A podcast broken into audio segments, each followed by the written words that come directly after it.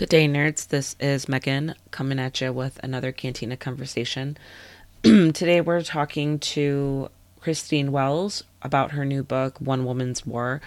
Um, it's available now. I really enjoyed this conversation. This book is all about, you know, set in the World War II era and lots of a secret agent activity going on and one woman's part of it. Um, and a lot of interesting stuff. And I enjoyed learning a lot. So um, without further ado, here is Christine Wells.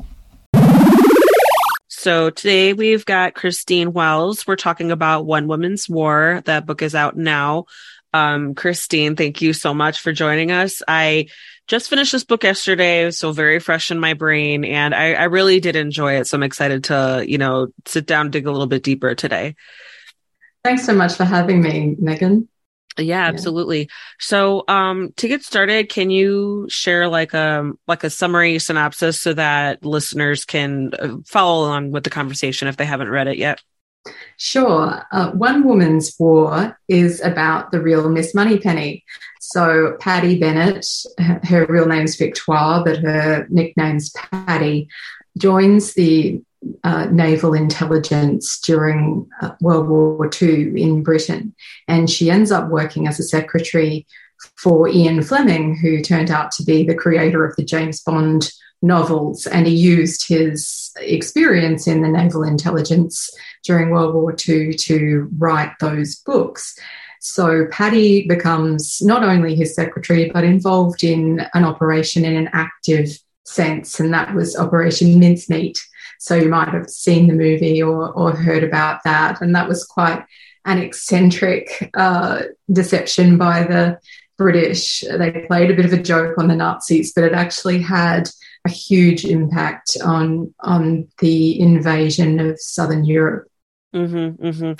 Yeah, I thought that was so fun. Now it made me. I've never been interested in the Bond um, books or films, but now I'll I'll want to check that out just because I like I want to see how it was portrayed you know, and that art form. it was it was yeah. kind of fun, and I I really liked um Paddy's kind of like attitude towards it all. I she made me laugh. well, uh, Ian Fleming was a bit of a ladies' man. He he wasn't actually a an active agent like James Bond was. He was more involved in a higher level operational work. So he would plan the operations and implement them and try to get approval for them from all the different committees because the British love their committees and they have to all you know agree. So he used to come up with lists and lists of crazy schemes. Uh, there was a memo called the Trout Memorandum because they were doing a bit of fishing, uh, fishing for for ger- gullible Germans, and uh, Operation Mincemeat was one of many. He would be in the next desk to him and she'd hear him on the phone to this woman and that woman and uh, oh darling let's have dinner tonight. Oh yes darling put the phone down to one and and pick up the phone to another. So she was in no danger of succumbing to him and she didn't sort of moon over him like the the the fictional Moneypenny in the movies but uh, she she really held into account. And actually, in the books, there's a line, and I probably won't quote it correctly, but it was something like. Uh, Miss Moneypenny would have been alluring, but for eyes that were direct and cool and quizzical. And I think that's more my Paddy, my Moneypenny. Uh, it's yeah. not this Lois Maxwell mooning over James Bond. So, but you don't have to be a fan of the James Bond books to to read this because this is the real life. And he didn't actually uh, write about Operation Mincemeat in his books because it was still classified at mm-hmm. that time. And he actually fabricated a few things that he said were his inspiration because the the real things that were the inspiration are still under wraps. You know, they have been right up until late 90s, early 2000s. So we're just hmm. hearing about all of these amazing things now. Yeah, yeah, absolutely. Um, it's so crazy how it's like, I don't know what, 60 years later, then it's finally like okay to talk about. yeah. It's like, yeah. I guess that's just how how things go. Um, so can we go into like your background and because you do have a few other published works under your belt and you do kind of gravitate towards um, historical fiction and with uh, the roles that the women play in those uh, plots. And so, kind of like going off of your background and maybe what led you to uh, tell this story. I have always been interested in history. I probably got that from my dad, who's a bit of a historian himself. He, he studied it at university and used to hold me to high standards with my school projects. I did a we we did a three month thing on uh, on some where you could do any historical uh, subject in year six, and he got me looking at all the different sources, and I did it on World War II, basically on Hitler. So it's been World War II's been a, a real interest of mine for many years, and but I've always been more interested in women's roles, and I was obsessed with Queen Elizabeth I for quite a long time because I loved reading about these strong women who were in a man's world and yet they still triumphed. And with fiction, I think the the real attraction is that a lot of women's stories were not told or they weren't told in much detail in the nonfiction books. So we really need to imagine a lot of the things that they actually did. And that's where I think fiction is coming into its own because, for example, I wrote Sisters of the Resistance. That was my previous book to this one. And Catherine Dior, uh, the sister of the famous fashion designer, was actually part of the French resistance. Mm. And not many people knew about that. And she never spoke of it. So uh, she lived a long life, uh, I'm happy to say, but there was not a lot of detail about what she had done, how mm. she'd done it.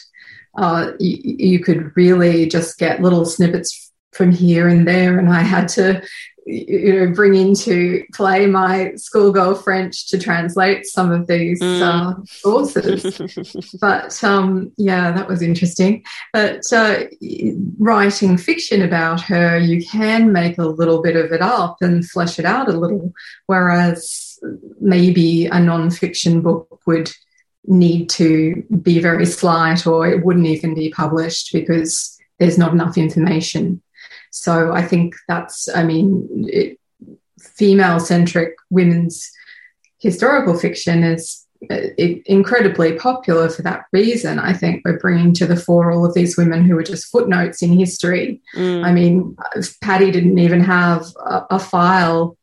Uh, she wasn't appointed as an officer. Women just weren't in World War II, but a lot of them did the work of officers while getting the pay and status of secretaries. So uh, I think that's what really attracts me about this genre. But I have written in other periods as well um, 18th century England, uh, 19th century England. So I move around a bit, but uh, World War II is, is what this one's about.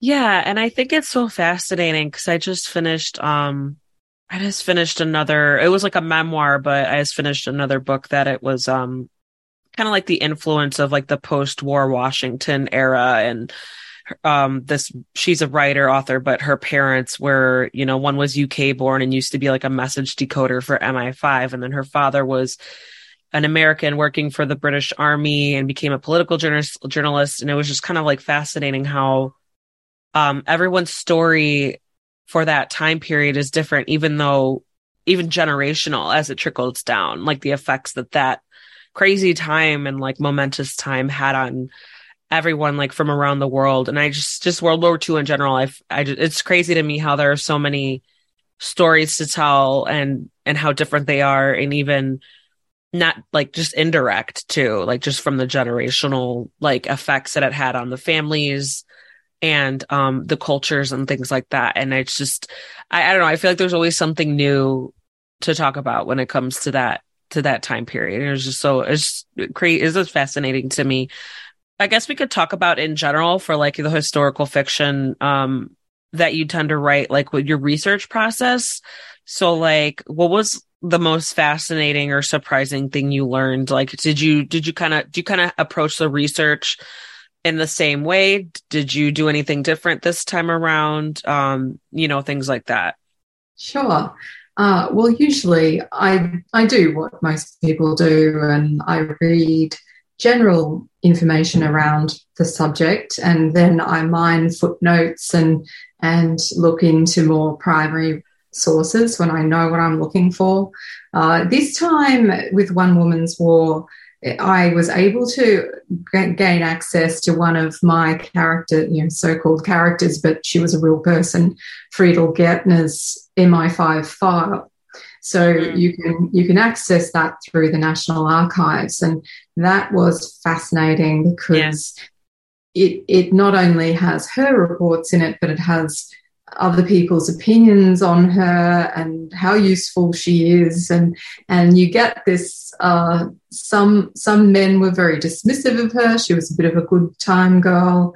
And she you know not people had different views of why she was doing what she was doing. Was it pure self-interest or could they could she be trusted? So that was that was really fascinating research to go into. I think it was about 112 pages. And mm. and so when you have that primary source and the people in your book are actually you're writing the the the accounts it's uh it's really valuable. And uh, another thing that I stumbled on serendipitously this time was a friend of mine who also writes as A.M. Stewart, Alison Stewart, uh, came and said to me, Oh, you're writing about Room 39. My uncle worked in Room 39 with Ian Fleming. And I have a memoir his son wrote about him. So, unfortunately, uh, his name was Penslade. He, he passed away during the war. Uh, but he did work with Ian Fleming, and some letters home mention Fleming. And it, uh, of course, he can't say anything secret, so there's not an awful lot of information, but it was just great uh, background detail to have. And it, he did this wonderful poem uh, about Room 39 and all the paper that the paperwork that keeps coming in because what happened what they did was analyze intelligence that came in to the Navy because the Navy was intercepting communications. They would be decoded at Bletchley Park and then sent back to room 39 for analysis. So mm-hmm. they had reports up to the eyeballs coming in all hours of the day and night, and they had to go through them and work out what was important and significant and what to pass on to Fleming and the Admiral who was in charge. So uh, th- this poem was real gold because it took a, a very humorous view and, and it had little caricatures uh, he'd drawn as well oh. of all the officers. so yeah, that that had so much personality. And I, I think the thing too is this book isn't uh, it's World War II and there's the Blitz and all of that, but it's not a doom and gloom book because mm. I was writing during one of the most trying times during the pandemic, and yeah. I wasn't in the mood for doom and gloom. So, uh, it, but the British they were living like there was no tomorrow. You know, in the evenings they would be going out all night, and a lot of the girls wouldn't even be working in London. They'd come to London uh, for the the nightlife, and then they'd chuff back to work the next morning. Mm-hmm. So uh, they they really did have a good time, even in the midst of all of the death and destruction. Yeah, yeah, it's like almost both extremes of it, because and that's like yeah. the sentiment that you kind of portray with your characters too. It's they're all like, well, we could die tomorrow, so like, screw it, let's drink up, let's party, let's, you know, that's I, you know, it makes sense. It's like, yeah, okay. you know, why not? Good point. um, was this experience writing um, or like releasing this book, was it different than your previous work? Like any big lessons learned? I know you mentioned that you were writing it during the pandemic, and I know that's business as not usual. So, um, how, you know, how did that experience, uh, releasing, writing and releasing this book go for you, like differently than, um, what you were, what you had been used to? Uh, in a way, I hate to say it, but it was a little bit easier to write when there was nothing else to do. And I found I was particularly productive. I've got two sons who are a little bit older, so they don't need uh, supervision to do their schoolwork. and and when we had lockdown and they were home, I just found it so much easier to knuckle down and do my own work while they were working too. So uh, I have to say that, like many writers, I found it almost more beneficial. But there comes a there's there comes a time even for an introvert where it's a little bit too much and yeah. you're dying to get out of the place so uh, but for research purposes i mean ordinarily i would love to go uh, to the places i'm writing about which i mm. could not do to leave australia where I live. So uh, that was hard. And there were there was one particular archive that I just simply couldn't get access to because it, Britain was far worse off than we were, and they were closed. Yeah. So you you you know it was a Churchill archive, and it was. Uh, the letters and scrapbooks of of the husband of Paddy, Julian Ridsdale. Uh-huh. So while it wasn't vital because he wasn't a you know really principal character, it would have been lovely to go and see and go through all of that. So that's really what I missed out on with the research. But having said that, I mean, historical fiction writers, you do have to be quite resourceful because even yeah. if you do go and visit London, it's not the London of not the 1940s because that was all destroyed or mostly mm. destroyed. So you still need to go back and reconstruct the places you're writing about in view of pre-blitz um, yeah. era.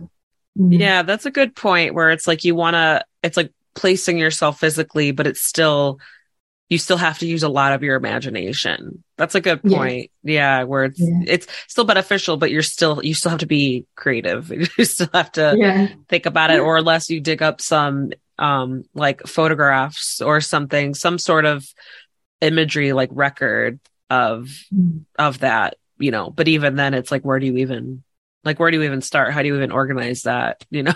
Because it's just I imagine it's um you know, unless you Les, are you from are you from Britain or you you you, you grew up in Australia? Australia, yeah. Yeah, okay. Okay. No, I think the accents are very similar, at least to you know, silly American like me. So I like trying to differentiate between the two. Um no, yeah, I, I have you been able to like go visit since everything's been a little bit safer? Uh, I haven't yet, but I'm hoping to for the next book that I've I've researched. Yes, we we just had you know, year 12 and all of that sort of thing happening for my children. So it was just mm. not the right time to, oh, right, to right. travel recently. But, uh, but yeah. yes, I will be going. And I'm hoping, I've just put in a proposal and I'm hoping I get it because it's set in Paris. so that'll be nice. yeah, it was like an excuse like to go there. like I'm writing yes. a book. Let me go. Um, that'll be, you know, that'll be fun.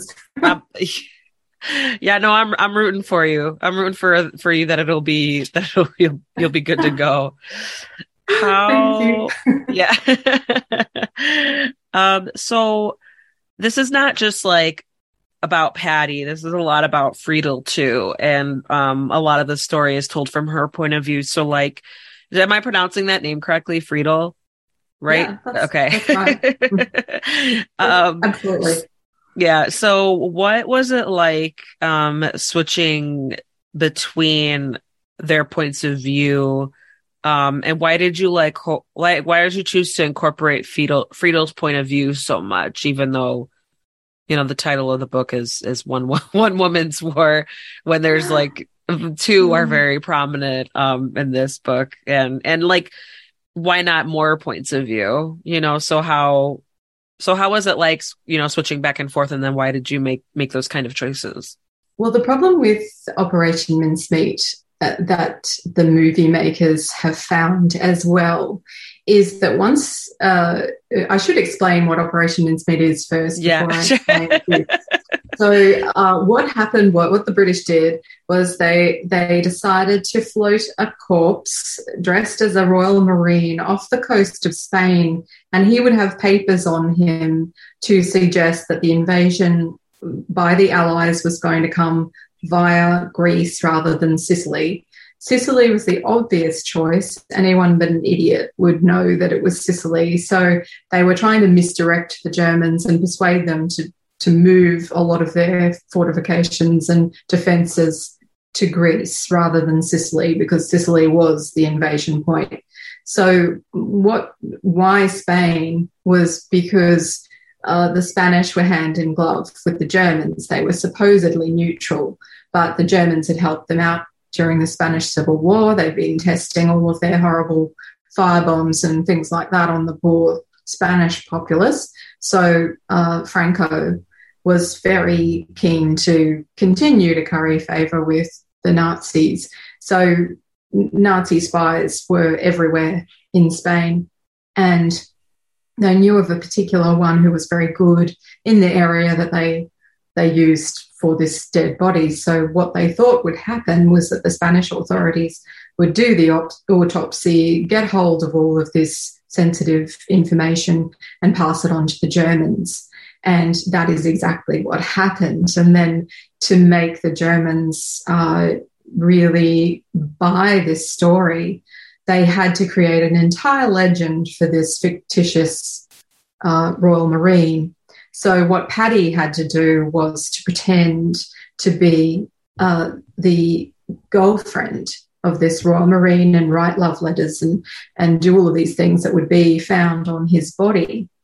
Uh, and, you know, they went to extraordinary lengths to make him a real person. Someone wore the uniform around so that it wouldn't look new, all of this sort of thing. So but the problem was, from a novelist's point of view or a movie maker's point of view, is that you're in the head of Paddy, say, and she's in London. Once they send off the dead body, there's no conflict. there's nobody in London preventing them from achieving their goal. They have to wait and wait to hear what's happened over in Spain and Germany. So, what I did and what the filmmakers did, there were two movies and everybody did it. so, I sort of felt vindicated. I saw the movie after I'd written the book, was to create a, an antagonist. So, I don't see Friedel as really a heroine of this story. I see her as an antagonist to Paddy. and she is a double agent. We're not sure which way she's going to go. Uh, she's quite self centered in many mm. ways. And mm. one of the reasons she wants to work for the British is that she doesn't want to be sent back to Austria. Uh, where she's from, and she doesn't want to be interned. So, this is her solution. She goes to work for the British intelligence, and her, her brother in law just happened to be the brother of the head of the Secret Service. So, she had an in there uh, but she was on the ground in London and creating a bit of trouble for Paddy and, and her cohort. So these things happen. I had a title and it, it was used by another author.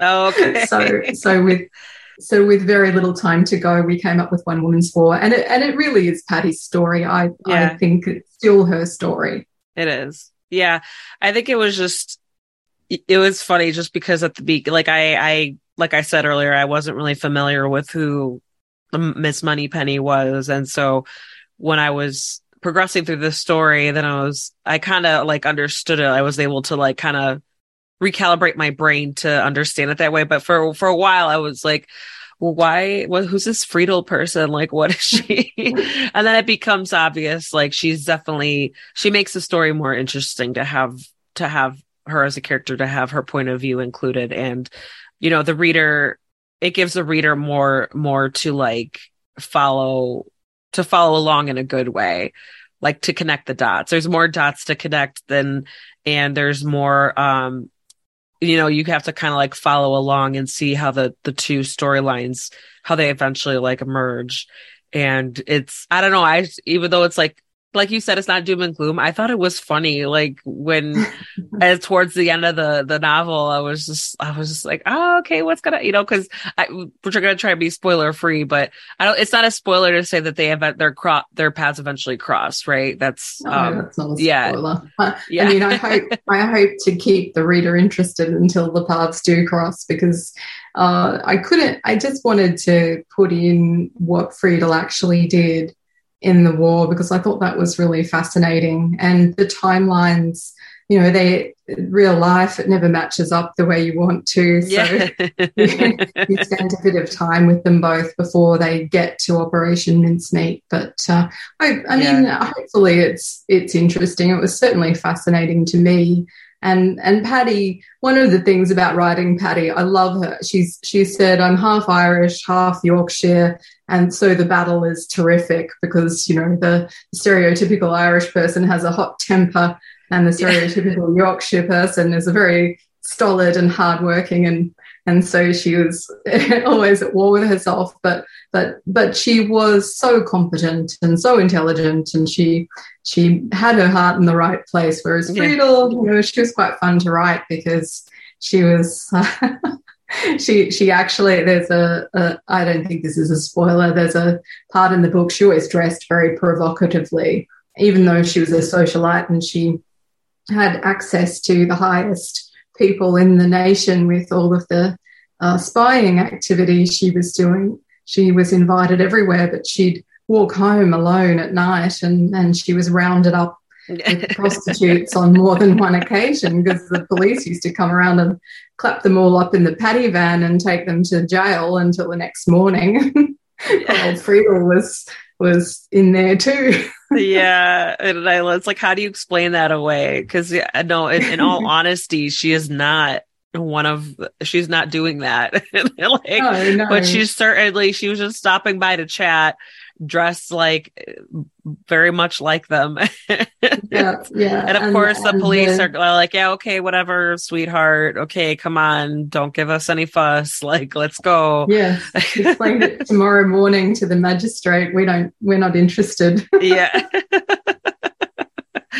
that's so funny yeah and i i did like you know even though friedel was kind of like a little morally ambiguous or you know you never know. Because yeah throughout the story the reader doesn't know which what choice she's going to make at the end of the day. And um you know because like you said she's very much looking out for herself understandably. Um and it's it was just kind of interesting. I i, I liked her even so. Even if even though i didn't know which way she was going to go she was going to betray everyone or you know do the right thing or whatever i still i still liked it i still enjoyed her as a Oh. character i thought she was really fun and i could see you had you had fun developing her um Yeah, I liked her too. yeah. um so what okay this is like kind of a two part question so like what were the most challenging parts to write and then like we kind of we kind of went off on this but i don't know if there's another one like what were the like most enjoyable parts to write Uh, well, I had a lot of fun writing about real people, so I decided that Friedel need, needed uh, a bit of a, a friend, a, a confidant. So I made that Brian Howard, who was one of the bright young things of the era, and uh, he he was quite a cutting sort of person. He, was actually the model for the one of the main characters in Brideshead Revisited that Evelyn Waugh wrote. Uh, and uh, he, I just loved him. So I thought he might, he and Friedel were a little bit outcast in a way. So I thought they might be a good pairing. And then I had lots of fun with all of their crowd because uh, there were all sorts of stories about Dylan Thomas that, you know, the girls used to cut, draw seams down the back of their legs for to pretend they had stockings on and and uh, one did it with gravy mix. and so Dylan Thomas is there licking the gravy Yeah. mix off the girl's leg in the middle of a nightclub and stuff like that. So that was yeah great fun. Uh, it- challenging. I think I think the big challenge was for me delving into the private life of of women who actually existed and have family still living. Uh, mm. They're not alive anymore, but uh, I always tread very carefully with that because I do think, you know, that's that's a bit of a grey area. So yeah. I I do hope that my domestic the the scenes between Paddy and her husband, I hope they're not too too sort of prying, but you, you yeah. do have a bit, a bit about their personal life in there. Yeah, yeah, because you know, I think you did when I read it like it was like the the background research at the end of the book where you were you even apologized. You're like, I'm sorry for creating some marital issues between them. I was like, oh, because I did like Julian a lot and I felt a little bad for him. At the same time, you just want to be like, dude, just like chill out. It's okay. Like, yeah.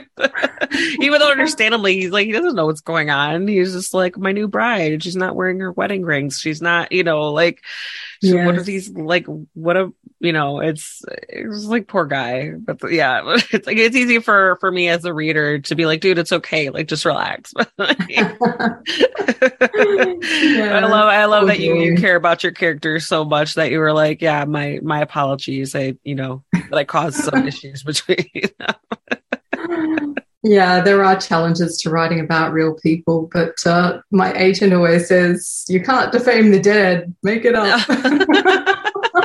I just, I, I, don't quite go to that extent, but I, I, have become a little bit more comfortable fictionalizing things. Yeah. Uh, just because the readers don't know that that is what really happened. So they're after a good story. And if, if you stick so closely to the truth that you don't have a coherent narrative because events don't really happen in a coherent way in real life. I think you're not you're not conveying the essence of what happened which is really what the readers want. Yeah. Yeah. It's you know people yeah people definitely appreciate authenticity and um but yeah it's it's a it's a tricky line to to teeter um because you don't want to create drama just for the sake of creating drama and you know you don't want to like exploit anything that might have any unfortunate like situations that might have been true you know? So i you know i totally i get that but i like i said i, I like the choices you made and i liked you know the characters that i liked there. Because hmm. you know poor poor julian but and i love how you know they were just like so smitten like immediately or or but that's how it was at the time right? Where they just you know tomorrow may never come. So there was not a whole lot of time for courting and you know long engagements. It was you know oh, a lot of so very different. very quick. Yeah i mean uh, i look back even to my mother who was engaged at 21 and i'm and my parents are still together and very happy. And you just wonder how do you do that? Yeah. Yeah. Sorry. i think uh no it's fine. I think um i read like some like it, i think it was called like modern love by aziz ansari where he did and not just not his show but he wrote a, a book about like just basically the history of like dating. And one thing that he that he learned that he explained was that back then it was like you know people were just used to arrange like oh your like so and so's family knows another family and their, their children are like of age and and might be a good match. They were just like their their parents matched them their families matched them and that was it. Whereas now there's like there's just so many it's just so different because there's so many options and there's so much freedom and there's not like the there's just more openness to not um to not rushing to settle down and you know have babies and things like that. It's it's more people are mm, taking their time so to speak with the exception of people who still like love at first sight or just click or because i think my parents were like they're really similar. I mean but I, I mean, my mom, she she was married and divorced before she met my dad, and she's like seven years older. But theirs was like kind of quick too. They moved in like three months after meeting each other, they moved in together. And I guess my dad's Mhm. mom was like, okay, well, if you're going to make that choice, it's an adult choice and you live with adult consequences if it doesn't work out. So it was like, I, I you know, I get, they're just very, you know, and that also might be like, just my grandma's personality and how like she raised the kids. And then with my mom she was probably like because she had been in another marriage that didn't turn out well that probably influenced her um you know like how that ended up in her approach to the to meeting my dad. But i just you know and then they my dad had a fake id he wasn't even supposed to be in the bar where they met. And so it was like who you know how many stories are like that where people are still kind of it's just you know i guess it's just a little fascinating where um the times like the current events has such like an influence on how people meet and continue their relationships just kind of follow up on that and carry on. And i guess i'm at the end of the day i guess i'm grateful because otherwise i wouldn't be here but it's like you know it's just it's just kind of funny because it's i think yeah i just think that's that's kind of common or you know i guess it de- it depends but who would have thought um i like how you mentioned brian howard i did like brian i just like he was a little i don't know for- sometimes i was like you know i kind of like my jaw dropped a little bit some of the things he was saying like yes, most of them he actually did say in real life too. oh so. gosh what was it like he was wagging his finger at the the british in the club like talking about um was it normandy i think and i was like Yeah. dude what Yes. Yes, he did that. He was lucky he Ah. wasn't beaten up. But he was yeah a real stirrer. Yeah. oh my Yeah. gosh i was He's like oh god there's gonna working. yeah right like i was like oh my god they're gonna take him outside like I think they were too shocked. They Yeah. didn't what on earth. Oh yeah, exactly. Like he's got he's got some balls on him, or he maybe he's just like screw it, you know. Yeah. or he just didn't, or you know that that liquid confidence, you know. so just a few more questions before we wrap up. All right, what advice would you give to Paddy? What advice would you give to Friedl? Oh, uh, what advice would I give to Paddy? Oh, I think probably do you really need to keep everything secret from your husband? Because she was so, they were so keen on secrecy. You know, some husbands and wives didn't even know each other had worked at Bletchley Park until they were in their 80s. Uh, and, and and so Paddy takes the the official Secrets Act to extremes, and she doesn't Yeah. tell her husband what she's up to, and that creates all sorts of strife, as we alluded to before. So I would say that, but I mean, Paddy probably doesn't need my advice. She's extremely competent. Um, with, with Friedl, I would say, oh, think about other people once in a while. that that that uh, that spy is no good for you would be another one because she hooks up with a, a real James Bond kind of character, hmm uh, and uh, she she really uh, falls in love with him, or at least she thinks she is, and he, of course, is the playboy of the Western world. So. Uh, he he doesn't he's never never faithful to her so Yeah. but hopefully she maybe she finds her happy ever after Yeah. afterwards we'll see it's like, you know, you hope she settles down with a nice man and, and turn, you know, help, helps uh, steer her the right direction, you know. What do you hope readers get out of this story? well I, I hope that they have a fun time and that they learn a bit about what happened in World War II and and how everything worked I, I think uh, that's always what I hope for from historical fiction is to learn something and I think there's plenty there there to learn but it's also uh, hopefully it's a, a fun interesting and fast-paced story Yeah.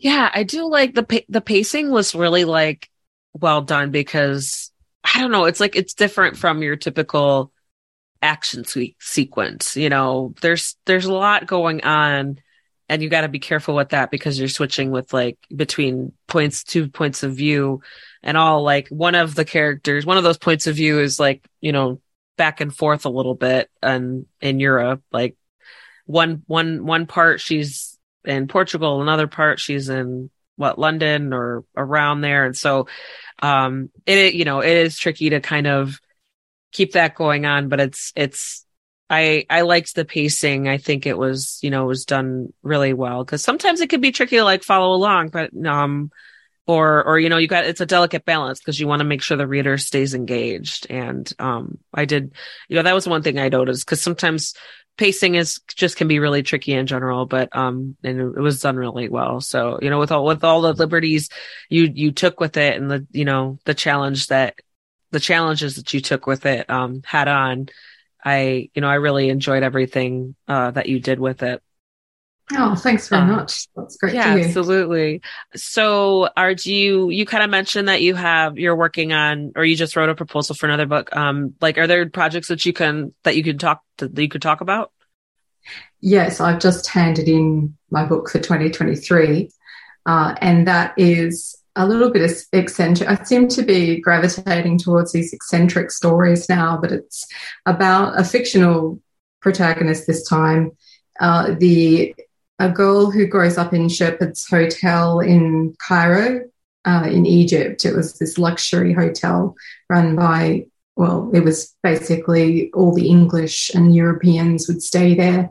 And there was a big, it was 1920s, 1930s. There was a big push for the um, the archaeology and the, the discovery of Tutankhamun's tomb. So this was the fashionable place to winter for for the elite uh, in those times. And this girl grows up in this hotel, living in the hotel, and she comes to believe that she's the illegitimate daughter of Edward VIII, who ends up ab- abdicating the throne and marrying Wallis Simpson, uh, becomes the Duke of Windsor and this French courtesan who was infamous because she uh, went later after she'd had the affair with Edward VIII, she went on to marry another man and she shot him dead in the Savoy Hotel in London.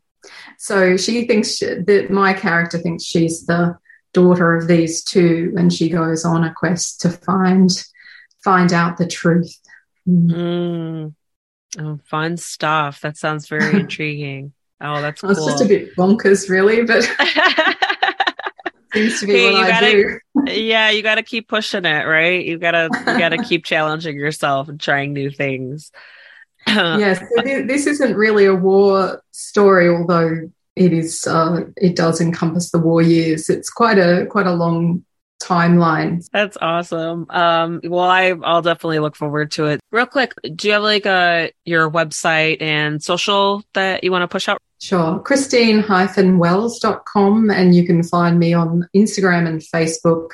Uh, just search Christine Wells and come up. Perfect. Perfect. Okay. So we've got Christine Wells, One Woman's War. It's out now thank you so much. This was such a good conversation. I I love learning, just digging your brain about how all of this came together because it was a pleasant surprise for me. So I, I enjoyed it really well. Oh, thanks very much, Megan, and thanks so much for having me.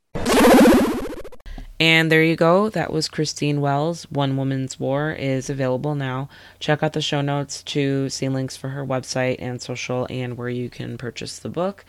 Um, rate, review, subscribe as always. And if you want to keep up to date on author interviews and book reviews, all that good stuff, follow the Nerd Cantina and Cantina Book Club um, on Instagram, Twitter.